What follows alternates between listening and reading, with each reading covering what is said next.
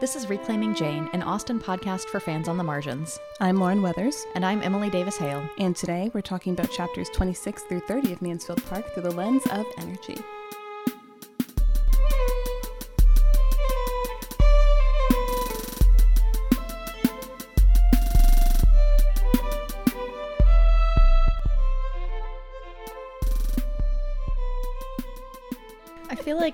Have some energy starting this today. We we just recorded a little bit for our patrons about our thoughts on Bridgerton season two.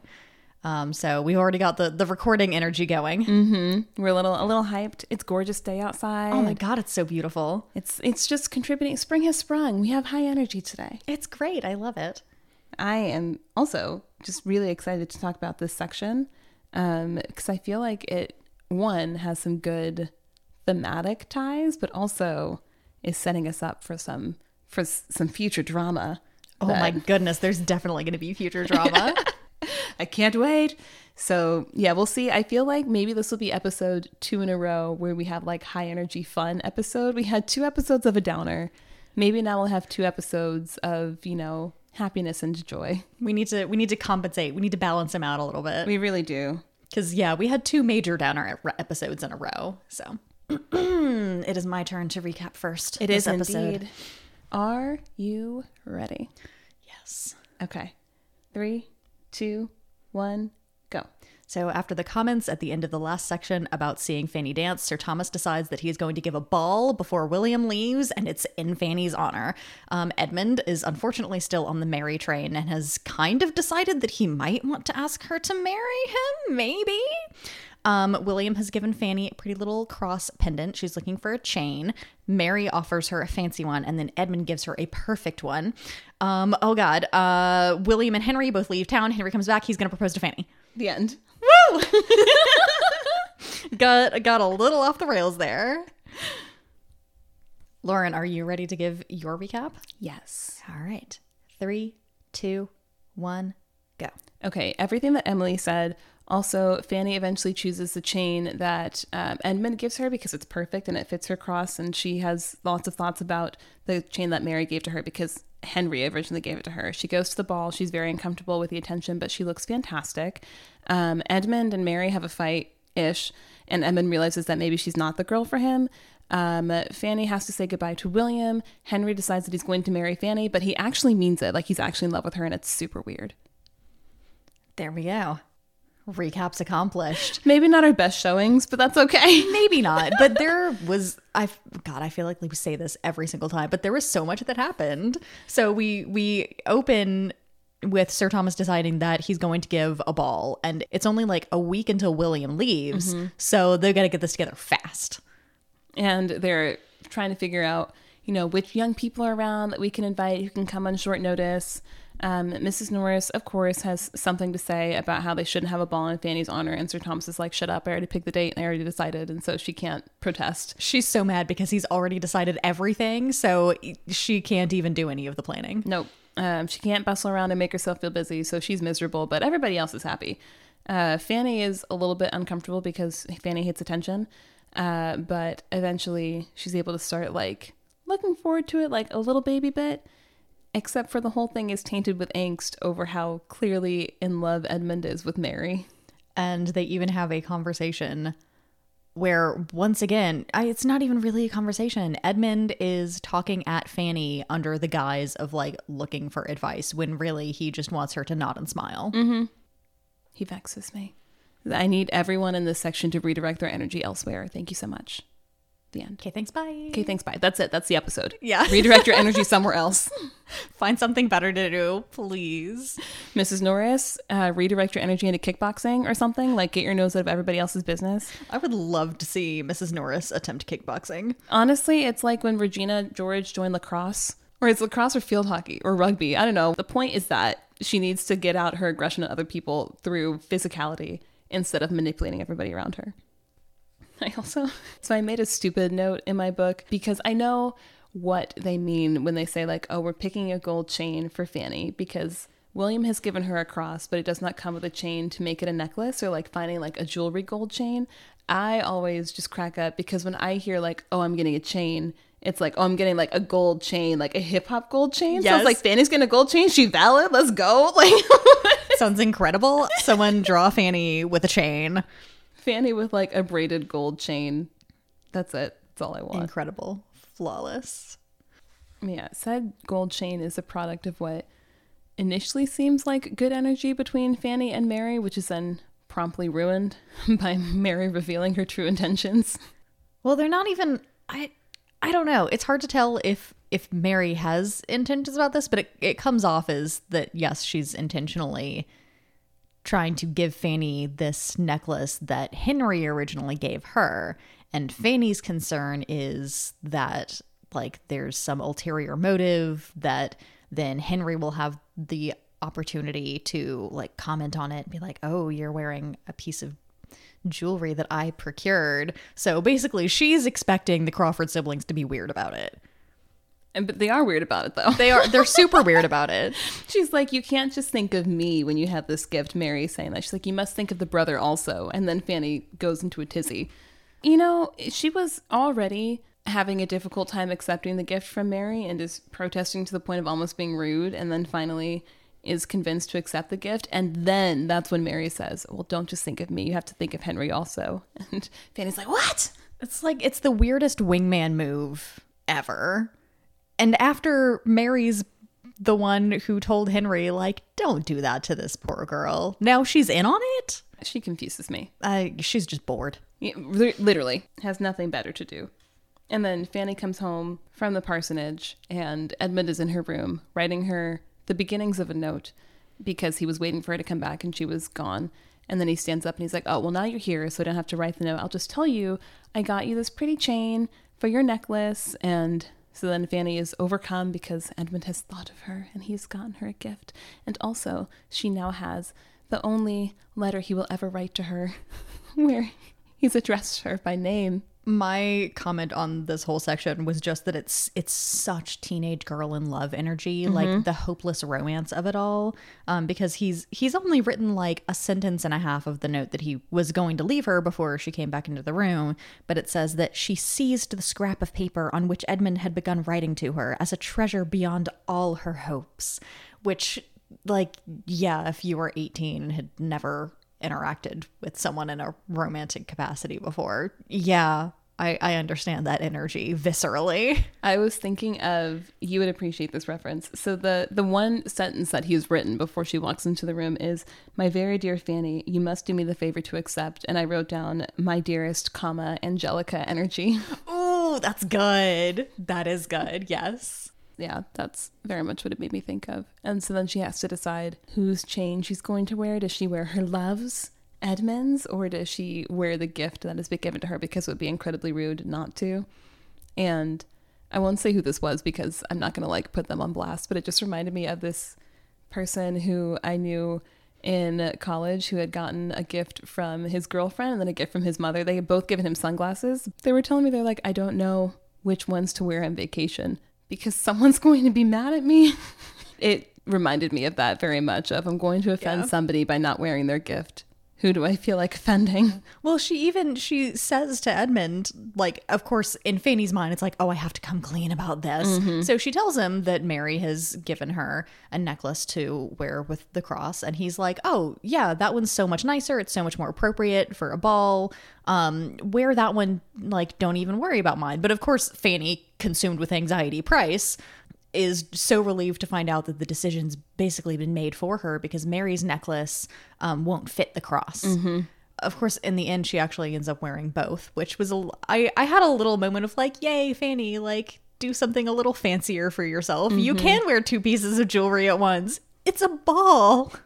For you. for you It's a ball for you. which she apparently doesn't realize until the ball when sir thomas is like no yeah you have to open the first dance. Like it's a ball in your honor like you're you're the lady of the evening essentially and she's like what excuse me Pure panic. absolute panic Okay, who do we think is more anxious?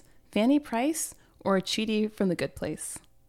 I think and this is this is something that that they actually addressed in the good place as well. I think it has to be Chidi just mm. because he has so many more things to be anxious about This is fair. because of the state of the modern world. That is fair enough. Yeah. He also literally goes to hell because of his anxiety. Yeah. Sorry, spoiler alert. Which was which is a little too relatable. can't make a decision over anything and that and leads to your demise because you're just stressing over every little thing. Yeah. In in terms of like absolute levels of anxiety, mm. I don't know if I could make a decision between Fanny and Chidi. They're pretty equal, honestly. Yeah. Both of them, just balls of anxiety at all times. Yeah, that's all of Fanny's energy is directed towards being anxious about pleasing other people, mm-hmm. which is so exhausting to read. It really is. It's like, you know, I too have been a people pleaser in my life, but I would like to think that I was never that much of a people pleaser to where I lost all sense of self. And speaking of other like options and things to stress about, though, one of the things that I made note of was, you know, even something as simple as a ball has dozens of potential interactions and slights to consider, where she's talking about to dance without much observation or any extraordinary fatigue, to have strength and partners for about half the evening, to dance a little with Edmund and not a great deal with Mr. Crawford, to see William enjoy himself and be able to keep away from her Aunt Norris was the height of her ambition and seemed to comprehend her greatest possibility of happiness, where it should just be a normal ball no big deal. But in order for everything to go perfectly, she's like, okay, I have to be a little bit of this and a little of that, spend some time here, but not too much over there to be seen as the perfect, pious, presentable young woman. Yeah, she has all of these internal standards that she's set for herself that no one, except maybe Aunt Norris, actually has imposed for her. Everyone else is just like, be a normal 18 year old girl. That's it. Maybe? Where pages later, where I just wrote down, "You've broken the poor girl." Like, Seriously. yeah, and and speaking of Aunt Norris, that horrible jealousy that I talked about last episode comes back um, at the beginning of chapter 28. They're talking about how nice Fanny looks in advance of the ball. And Aunt Norris says she has good reason to look well with all her advantages, brought up in this family as she has been, with all the benefit of her cousin's manners before her. And of course, Mrs. Norris is also, she gives herself credit for the cousin's manners. She she thinks that she's partially responsible for how well Julia and Maria turned out. And so she's still pissed that Fanny has gotten to grow up in a higher status than she was born to and higher status than Mrs. Norris has achieved. Mm-hmm. Just what a shrew. What a horrible woman. I need her to redirect her energy again into anything else. Literally anything else.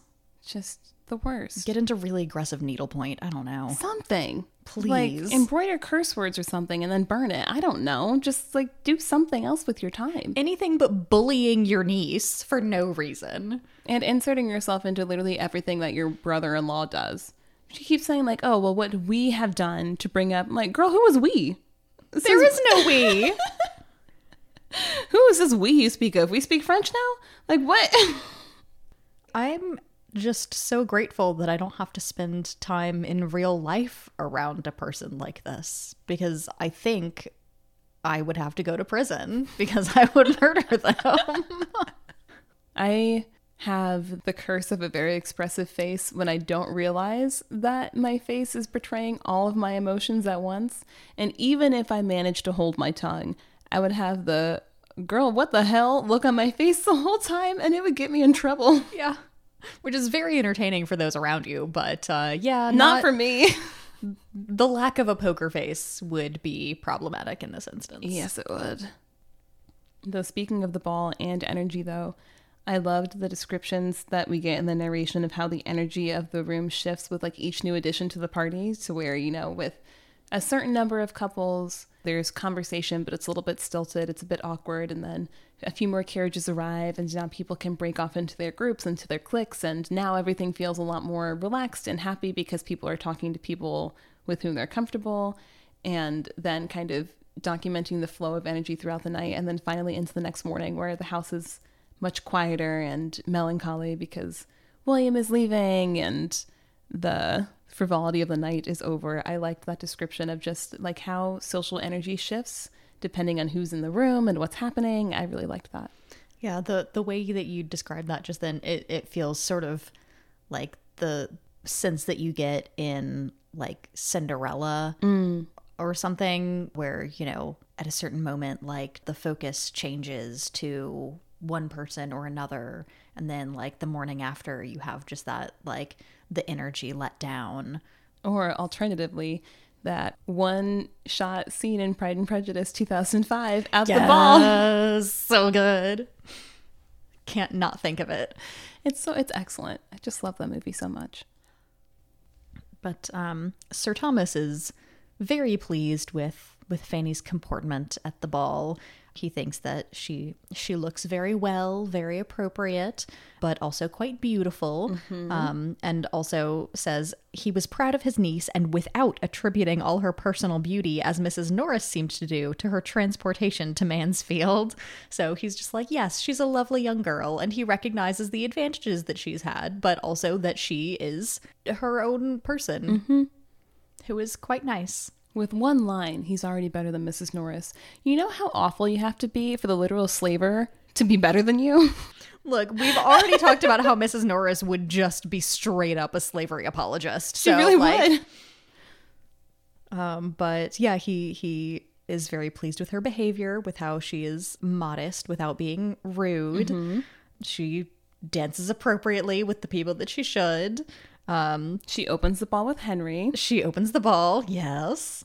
Everything has gone quite the way he imagined. And he is convinced that Henry Crawford is in love with Fanny. And so he purposely invites him over the next morning for breakfast with William before they leave because Sir Thomas is seeing the way that he's interacting with Fanny and the attention that he's paying to her and is like, let me have my own little matchmaker moment of my own. Henry, would you like to come over for breakfast tomorrow morning? He's actually like looking out for Fanny's future in a way that neither Lady Bertram or Aunt Norris will do because the two of them are just like, oh yeah, Fanny will always be around the house. Like they're just kind of expecting her to be a lifelong companion for them. Um, but Sir Thomas is like, no, we're gonna get you hitched. They have no motivation to have any personal interest in her life because if she has to stay there, then it's to their benefit. But if they get her married off, then they've lost their entertainment. And Yeah. then what are they going to do? Right now, she's well trained to attend to their every need, and that's a perfectly respectable position for you know A woman of her birth. a lower class relation to be attendant upon the noble ladies. I can't. Yeah, no. Shout out to Sir Thomas for actually trying to do right by Fanny. yeah, that's one thing we can give him. We'll give you that. We have questions about some other aspects of your life, but we'll give you that. You're nice to Fanny right now. And I think the last energy note that I had before we move on to like historical context and pop culture, unless there are other energy things that you wanted to point out, was the desperate energy from Mary in those last couple chapters because she's figured out that she has maybe said too much when it comes to Edmund because Edmund has finally figured out that Mary has seemed a little bit hot and cold. Like one of the things that he's talking to Fanny about is that, you know, sometimes when I consider what her response would be if I were to ask her, you know, that significant question, I think absolutely yes. And then other times her behavior or things that she says leads me to believe that it would be like a scornful no. And he's finally figured out that, hmm, maybe this person who rags on the clergy all the time and also has said how much she prefers living in London and doesn't want to be in the country maybe wouldn't be happy with someone who's going to be a clergyman in the country and has kind of cooled off towards Mary and also didn't specifically go ask her to marry him like Fanny thought that he was going to do. Mary also feels that slight and so she comes over to ask Fanny like where's Edmund been these days? Like, do you know when he's coming back? Because he's also gone. He's gone off to Thornton Lacey. And He's gone to be ordained. he's gone to be ordained and mary is now having a panic attack about it and she's like well shit let me go talk to fanny and see what she knows. And so at first lady bertram's in the room because of course that's where fanny spends all of her time. And then once lady bertram is like vacated the premises then mary seizes her chance and is just even fanny can tell that she's not her normal self that now there's a tinge of desperation to oh no i fucked up She can see this slipping through her fingers like, oh, I might actually have gone too far and lost my opportunity with Edmund. Yep. Which, from what we can tell, has been her best chance so far. You done messed So up, eh, that's Aaron? definitely some desperate energy. yeah. Yeah. I did actually have one more Mm, go for it. energy note. Um, the change in Henry's energy from that Yes. initial decision last section that he's going to make Fanny Price fall in love with him to is is Henry in love with Fanny because he's decided that he's going to ask Fanny to marry him. He's decided that she would make an excellent wife and that he wants to settle down with her, which is just what? A complete 180. yeah, like sorry, is this the same Henry Crawford who left for London a few days ago because I think a different guy came back. I don't know what's happening here. Like, are you the same person who's flirting with both of the Bertram sisters? Right? Without any intention of following through with either of them? And now you want to marry Fanny? Did you bump your head? Yeah, I I don't think that he's really like in love with her. He just thinks that she would be a proper little wife mm-hmm. To make a household for him, which he's right. She'll never say no. She's never going to argue with you. Yeah. But he he says some very pretty things about making Fanny happy and being in love with her.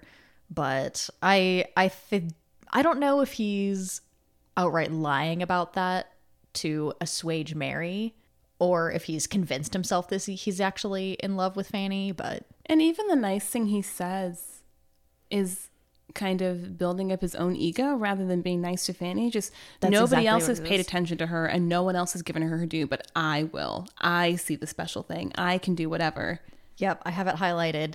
Uh, he says, It will be the completion of my happiness to know that I am the doer of it, of making her happy, that I am the person to give the consequence so justly her due. And my literal note that I wrote in my copy was, There it is. It's for his own consequence. He wants to feel good about giving Fanny the things that she deserves, but he doesn't actually care about Fanny getting what she deserves and the happiness that she should have. Hmm. It's just, I want to feel good about doing something for this poor little girl. He feels like he's doing charity work. Yes, yes. This goes back to what we said last episode about people being equals. This is clearly not a relationship of equals if you're already condescending to ask this person to marry you. Yep. So we'll see how that plays out next episode. Ooh, we'll see. That ended on like a semi cliffhanger of he's going to ask Fanny to marry him, but he hasn't actually gone off to ask permission or anything yet. He's just told Mary what his intentions are, to and be then continued. that's the I end mean, of chapter thirty. we can assume, I think, that Sir Thomas would agree, but how would Fanny react? Yeah, I I mean, mean, would she say yes out of obligation? Would she be so taken aback that she would actually turn down something that wouldn't make her happy? We'll see.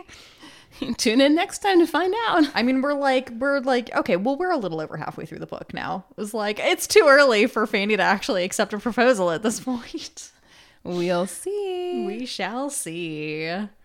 But um, moving backwards through our section a little bit for historical context, I wanted to get a little bit into what's going on with this ball and the role that it plays in like courtship and stuff. Excellent. Please continue. Yeah, so we, especially back in Pride and Prejudice, we saw several balls. We haven't really had that in Mansfield Park. But in Pride and Prejudice, especially, we saw sort of the difference between like private versus public events. So this is very much a private ball. It's mm. given in a private home by a single host and it's attendance only by invitation. It's not something that you can purchase a ticket to like uh, might happen in London during the season. And this is really a crux of social interaction, especially for people who are on like that courtship market. So this is this is a really important field of play, basically, for the people who are eligible, um, and that's that seems to be kind of one of the main reasons why why these things are put on is to give young unmarried people a chance to interact in a controlled setting especially in a private ball, it's very much controlled because all the people are there explicitly by invitation. They have been chosen by the host. Even things like introductions are heavily mediated. So all unmarried young ladies are under the supervision of a chaperone, mm-hmm. usually an older married lady. So their mother, their aunt, something like that. Clearly, Fanny is replete with chaperones here. She can't go anywhere. she can't go anywhere. Um, but yeah, so in any young gentleman that she meets at this ball, um, that introduction would have to be mediated by either the host, so presumably her uncle, or by a mutual friend of those parties. Any young gentleman would have to be introduced to her before he could ask her to dance.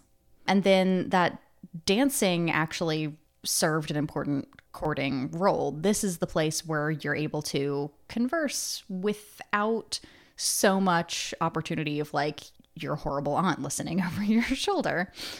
So one thing is the the actual dances that they're doing. It's not the one-on-one waltzes that Bridgerton loves so much to get people like really face to face.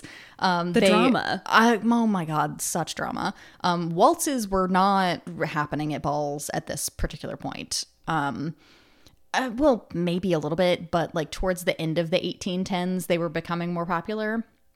But at this point, like when Jane Austen is writing Mansfield Park, it was more these dances that are performed like sort of in lines. So, yes, you're coupled off, but each couple will like dance between each other and they're sort of facing each other. Exactly the kind of thing you see in like all the Pride and Prejudice adaptations and stuff like that.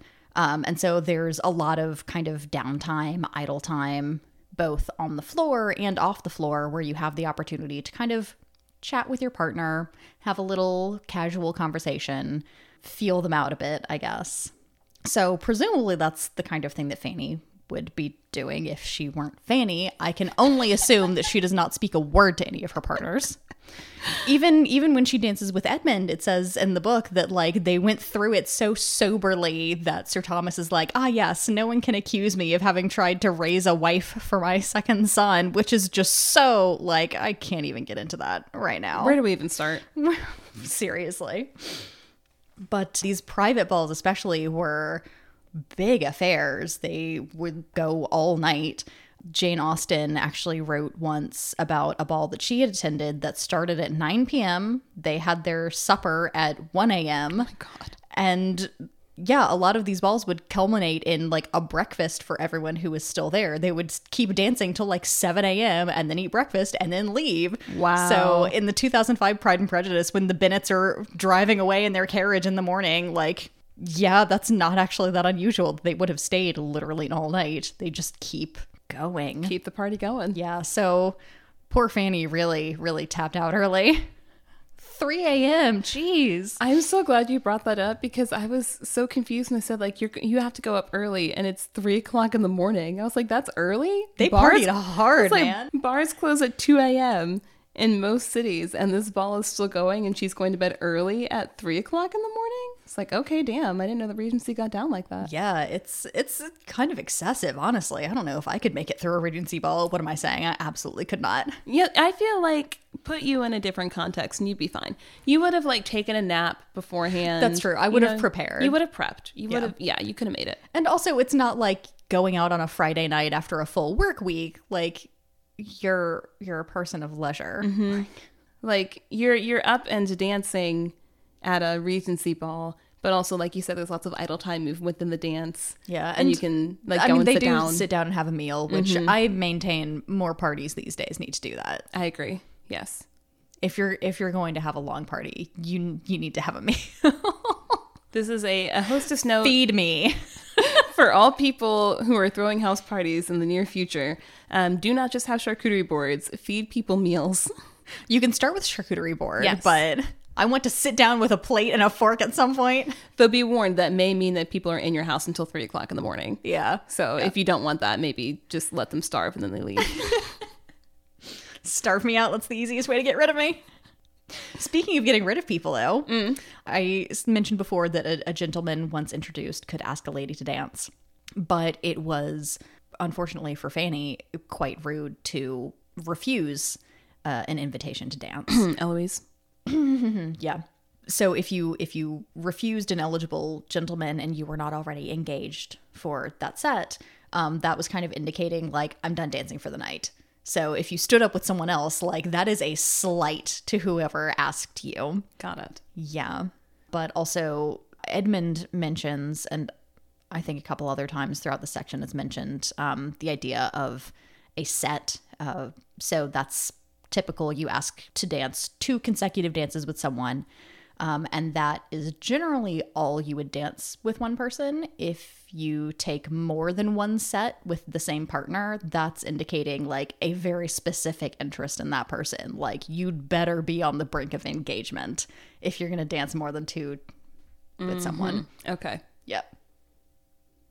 Interesting. Yeah. So poor Fanny has so much to be anxious about with this ball. She's never been to a ball before, and suddenly, like, she's basically the guest of honor. Like, this is functionally her coming out. Fanny's out now. Fanny's out now. we finally have an answer to the question. Congratulations, Fanny. We're so proud of you. You may or may not be snatched up off the market in about two days, but Mm-hmm. it was a very successful ball if that were. Oh yeah.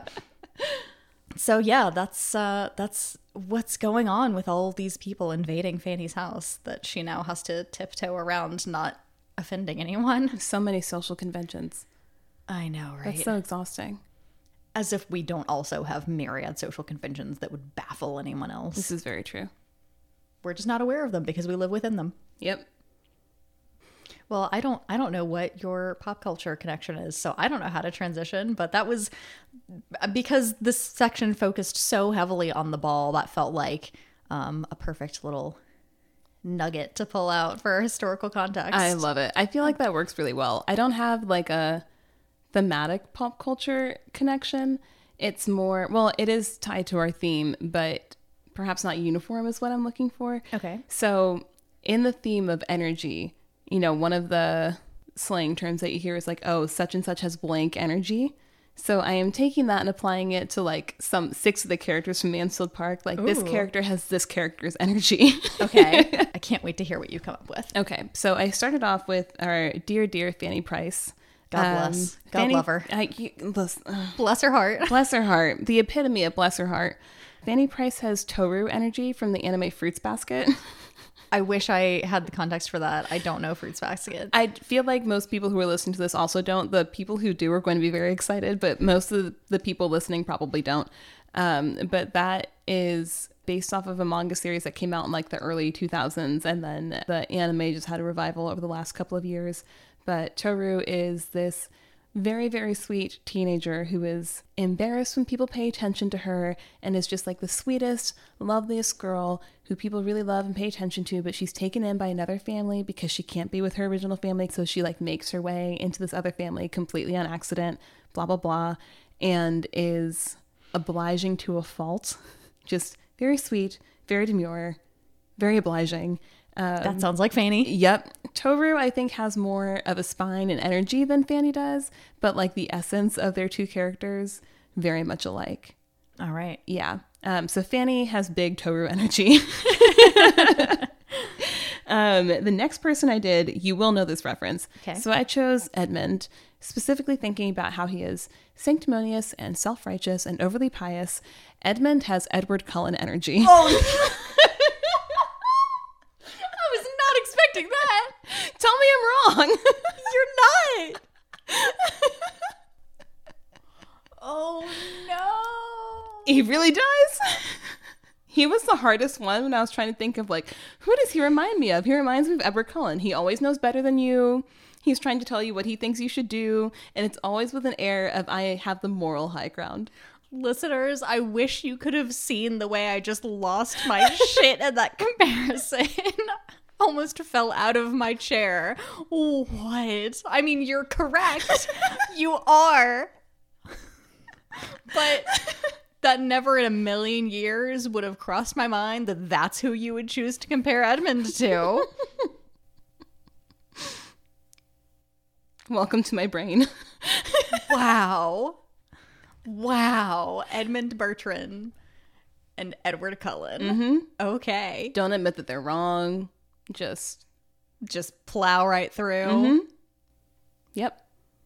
and will always think that they know best for you, and whatever they choose should make you happy because it makes them happy. All right, we have we have Edmund and Edward. So who's up next? Okay, um, so our next person is Mary Crawford. Okay. And I went in a different direction for that. I think that she has the Baroness from the 2021 Cruella energy. So that is the character that Emma Thompson plays. Okay. Um, she's a little bit Miranda Priestley from The Devil Wears Prada. I don't know who else you would compare her with, but uh, I think Miranda Priestley is the best descriptor because she's, you know, head of a fashion magazine and Emma Stone's Cruella is like trying to get in her good graces, blah, blah, blah. That feels very Devil Wears Prada.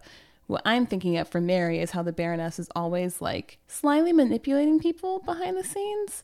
And that gives Mary energy to me. So Mary to me has the Baroness energy from Cruella, but like if you aged Mary by like 50 years and put her in a position of power, there she is. Okay. She is Baroness from 2021 Cruella. I feel like I could come up with a better comparison for her, but that's where my brain went first. So. I'm saying she has Baroness energy and we're going to go with it. All right. Okay, Henry Crawford, her brother. Did you ever see The Princess Diaries? What kind of question is that? Oh my god. Yes. Okay, sorry. Who is he? Josh Bryant, the blonde kid who's oh my god. No. Who only pays attention to Mia once she's a princess. Exactly. like, hey. Yes. I want to be with you. That is who Henry Crawford is. That's incredible. Oh my god. he is the preppy blonde boy from the Princess Diaries, Josh Bryant. Amazing. Yes. That comparison just makes me laugh every time I think about it because it just lines up so perfectly. Yeah. So that's who that's who Henry is. I like that a lot. Maria, I had two for her. One that's just her on her own, and then one that's her with Julia. Okay. Maria on her own gives me Gretchen Wieners energy from Mean Girls. Oh. Very much my dad, the inventor of toaster strudel, would not be happy to hear about this. Maria. and then together with Julia, they give me evil stepsisters, specifically from the Hilary Duff Cinderella story. Oh god, I don't have think I've seen that since middle school. I have not seen it in ages, but specifically, if you have not seen that movie, just look up the car wash scene from a Cinderella story with those two stepsisters and tell me that that is not Maria and Julia fighting over Henry Crawford. All right, that's going to be the first thing I do when we finish recording. It just it lines up so well, which then makes Lady Bertram, Jennifer Coolidge, as the evil stepmother. I just love everything Jennifer Coolidge does. Agreed. She can do no wrong.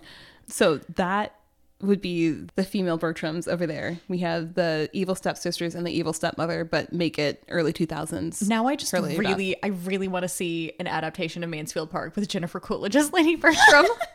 Please give it to me. Make it happen. I mean, it's definitely high time that we had another Mansfield Park, right? So make Jennifer Coolidge Lady Bertram. We've already started casting for you. that we So easy. She can just be American with no other explanation. She can be like Cora in Downton Abbey, where he married an American. It's fine. Don't make her do a British accent because then you lose all things good about Jennifer Coolidge. Just make it another one of these ahistorical things. Exactly. Like there's so many, like The Great and Our Flag Means Death, Mm-hmm. where it's like, yeah, this is vaguely based on something, but also we're gonna throw all of the rules out and make it better. So give us that kind of Mansfield Park, please. Please, inject Please it. and thank you. Yes. That was incredible. Do we have any anybody else? I had one final one. Okay, who is it? Um, and I probably should have left the Bertrams as like my grand finale, but I was skipping over because I did Maria and then this person and then Julia and Maria together. Okay. But I was trying to think of like what himbo energy can I give to Mr. Rushworth, and I decided upon Emmett Cullen. So we have a two Twilight one. Wow. Oh, that one's that one's so good too because there's like the problematic elements too, Mm-hmm. but also just himbo. Yep. And I feel like with both Mr. Rushworth and Emmett, they're not quite no thoughts head empty. Like there's a little bit of cunning there. It's just like very it's buried very way down deep. It is it is extremely no thoughts head empty vibe. The vibe is there. Yeah. And then I also feel like Mr. Rushworth has the potential to dote on a partner the way that Emmett does on Rosalie. I don't know that he would do that with Maria, but the potential is there. I feel like Maria wouldn't let him. No. Um, She wants to be spoiled, yes, but she doesn't want to be doted on, I feel like. agreed. Yes. There's a subtle difference there somehow. yeah. I don't know what it is. I can't explain it, but there's a difference. So those those are my pop culture connections. Fanny Price has Tohru energy. Edmund has Edward Cullen energy. Mary Crawford is the Baroness. Henry Crawford is Josh Bryant from The Princess Diaries. Julia and Maria and Lady Bertram are the evil stepsisters and stepmother. And then Mr. Rushworth is Emmett Cullen. Well done. That was so excellent. I love I love when you do these comparisons for the pop culture connection because it's just hilarious every time and so spot on. Thank you. I think Edmund and Edward might be my favorite. They're very good. That's very good. This is my calling. Someone has to do it. You know, You're my hero, Lauren. this random encyclopedic pop culture knowledge has to be good for something. Yeah. I mean, like like you said last time when I got to go on my my tangent about muslin. Mm-hmm. What do you need trivia nights for when you have a podcast? Exactly. oh, thank you for indulging me. That was so fun. You're so welcome. Thank you for bringing that energy to the podcast. Ah, you're welcome. Always a delight. Anytime. So, all right, final takeaways. You you are up first because I recapped. So, what's your final takeaway for this section, Lauren? Everybody redirect your energy somewhere else. Amen. You're all wrong. Everybody fix it. That's it. I can get behind that. Absolutely, 100%. What is your final takeaway? Mine, I think, is a little too similar to yours, maybe. Um, but to a certain extent, we do have some control over where we direct our energies, and we we can choose better places to put it. I agree. So it's basically the same as yours, but Well, yours was generalized and mine was just ragging on the characters. So Okay. you at least gave advice to listeners. I was Sure. Bitching at people. look, sometimes we just have to do that. Sometimes they're just driving us up a wall. Sometimes people deserve to get dragged. Yeah. Let's see how we're going to drag them next week. Our card is the Emperor or the King of Spades. Ooh, okay. We actually got like a major arcana one. Let's go. It's a portrait in profile of a young gentleman. Who is it? It is Captain Wentworth, and I won't read you the full description because he's from Persuasion and you've not read good. it yet. No spoilers for 200 year olds books. No spoilers. Um, but this theme is authority. Authority. Yes. Ooh, okay. I feel like we're going to have some interesting implications with authority in the next section, just given what's been set up. Mm-hmm. Uh, so I can't wait to get into that one. I think that's going to be a good one. All right. Well chosen. Thanks. I did it on purpose. Thank you for joining us in this episode of Reclaiming Jane. Next time, we'll be reading chapters 31 through 35 of Mansfield Park with a focus on authority. To read our show notes and a transcript of this episode, check out our website, reclaimingjanepod.com, where you can also find the full back catalog and links to our social media. If you'd like to support us and gain access to exclusive content like all of our thoughts on Bridgerton, you can join our Patreon at Reclaiming Jane Pod. Reclaiming Jane is produced and co hosted by Lauren Weathers and Emily Davis Hale. Our music is by Latasha Bundy, and our show art is by Emily Davis Hale. See you next time, nerds. More likely to self destruct than to actually admit that they might be wrong. Mm-hmm. Yep. Hopefully, less literally in Edmund's case. I don't know what to expect out of Jane Austen now. You know, I, I don't see Edmund flying to Italy to go commit suicide by government official. Um, but, so maybe in that sense they're different, but I I have had I feel like Twilight has come up so often for me in the last few months. I I think I sent Lauren a screenshot of this conversation that um my sister texted me. Oh, you did, It's yeah. Like, yeah, I was just thinking about Twilight the other day. I just want to know what the political ramifications are of the last Twilight book. Like after they defeat the Volturi, what happens then? Like, why are you texting me? It was like the middle of the day. Like, aren't you at work? What's going on here? because these are the people with whom we spend our time. yes. Yes. And I love it. It's All nerds right. all the way down. it really is.